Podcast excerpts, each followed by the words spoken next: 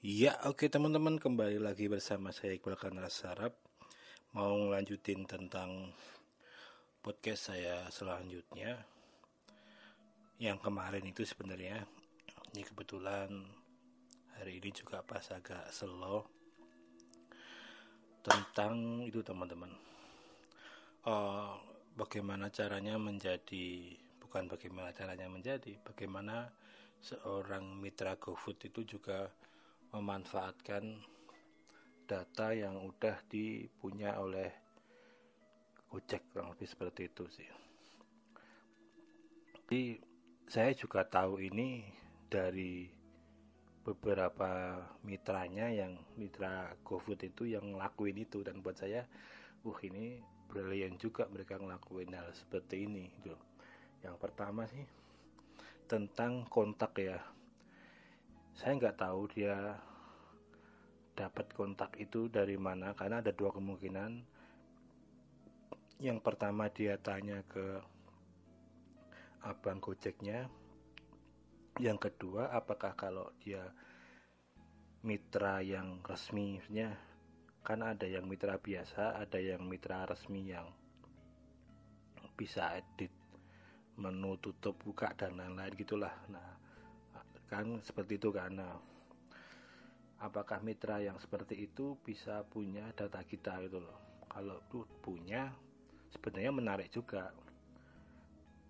Karena beberapa mitra itu ada yang langsung nge-WA saya gitu loh. Ketika saya pesen dia langsung nge-WA untuk menu yang ini nggak ada mau diganti apa kalau seperti ini dari rumah makan A gitu katanya wah kok bisa tahu dia? Ya tak balas juga. Oh ya nggak apa-apa gini-gini ini ganti yang ini aja. Kalau ada menu ini oh ya nah itu kan buat saya menarik ya. Terus selang beberapa menit mungkin beberapa jam mungkin dua jam dia ngasih notif jika makanan kami enak atau apa tolong beli rating bintang 5 dan lain-lain ya seperti itulah. Wow, ini kan kayak dia menginstruksikan customer buat ngasih review bagus atau gimana ya buat saya menarik juga kalau seperti itu dan selang beberapa minggu atau apa itu dia broadcast lagi kayaknya broadcast ya ada promo uh,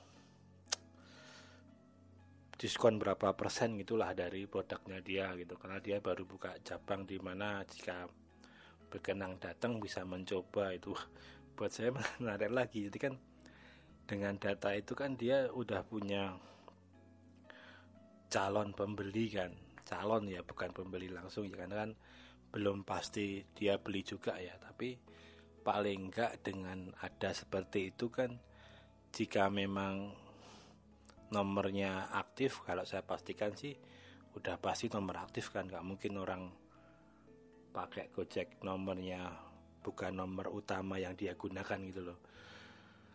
Paling enggak kan dia bisa ngepus informasi tentang produknya dia ya. Jadinya ketika kelak gojek ya mungkin udah nggak laku lagi atau gimana gitu kan para apa namanya pedagang-pedagang ini kan masih punya kolam data customer ya. Buat saya menarik juga.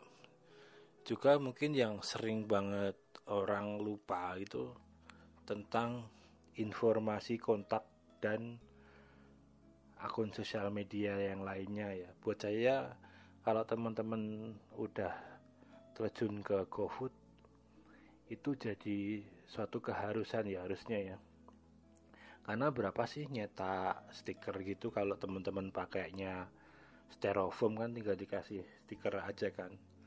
Stiker paling berapa harga yang dapat ribuan stiker kan?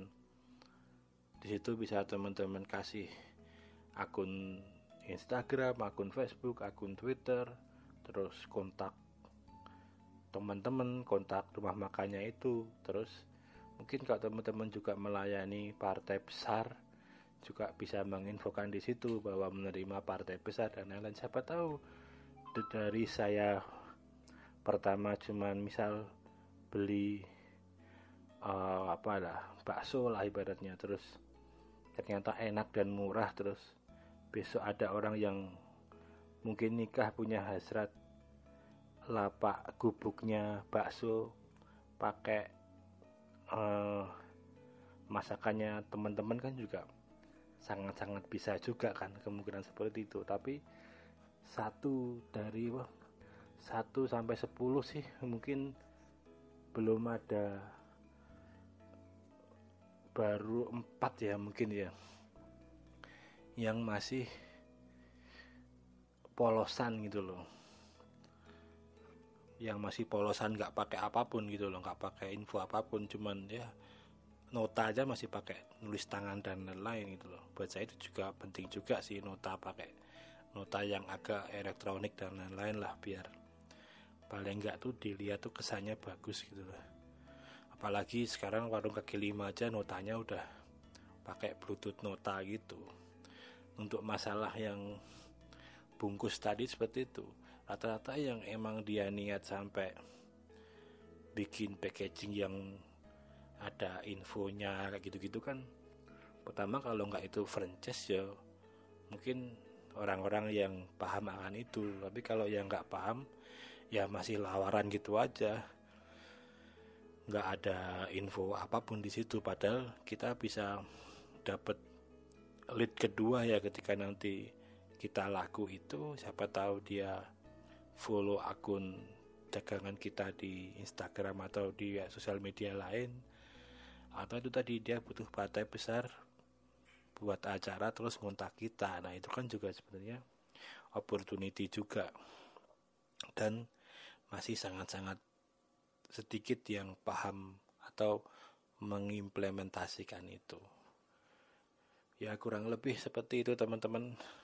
Dua itu aja sih buat saya. Udah udah lumayan ya karena sebenarnya dari data yang itu terutama yang feedback yang kita dapat uh, sebagai mitra ya cuman itu aja.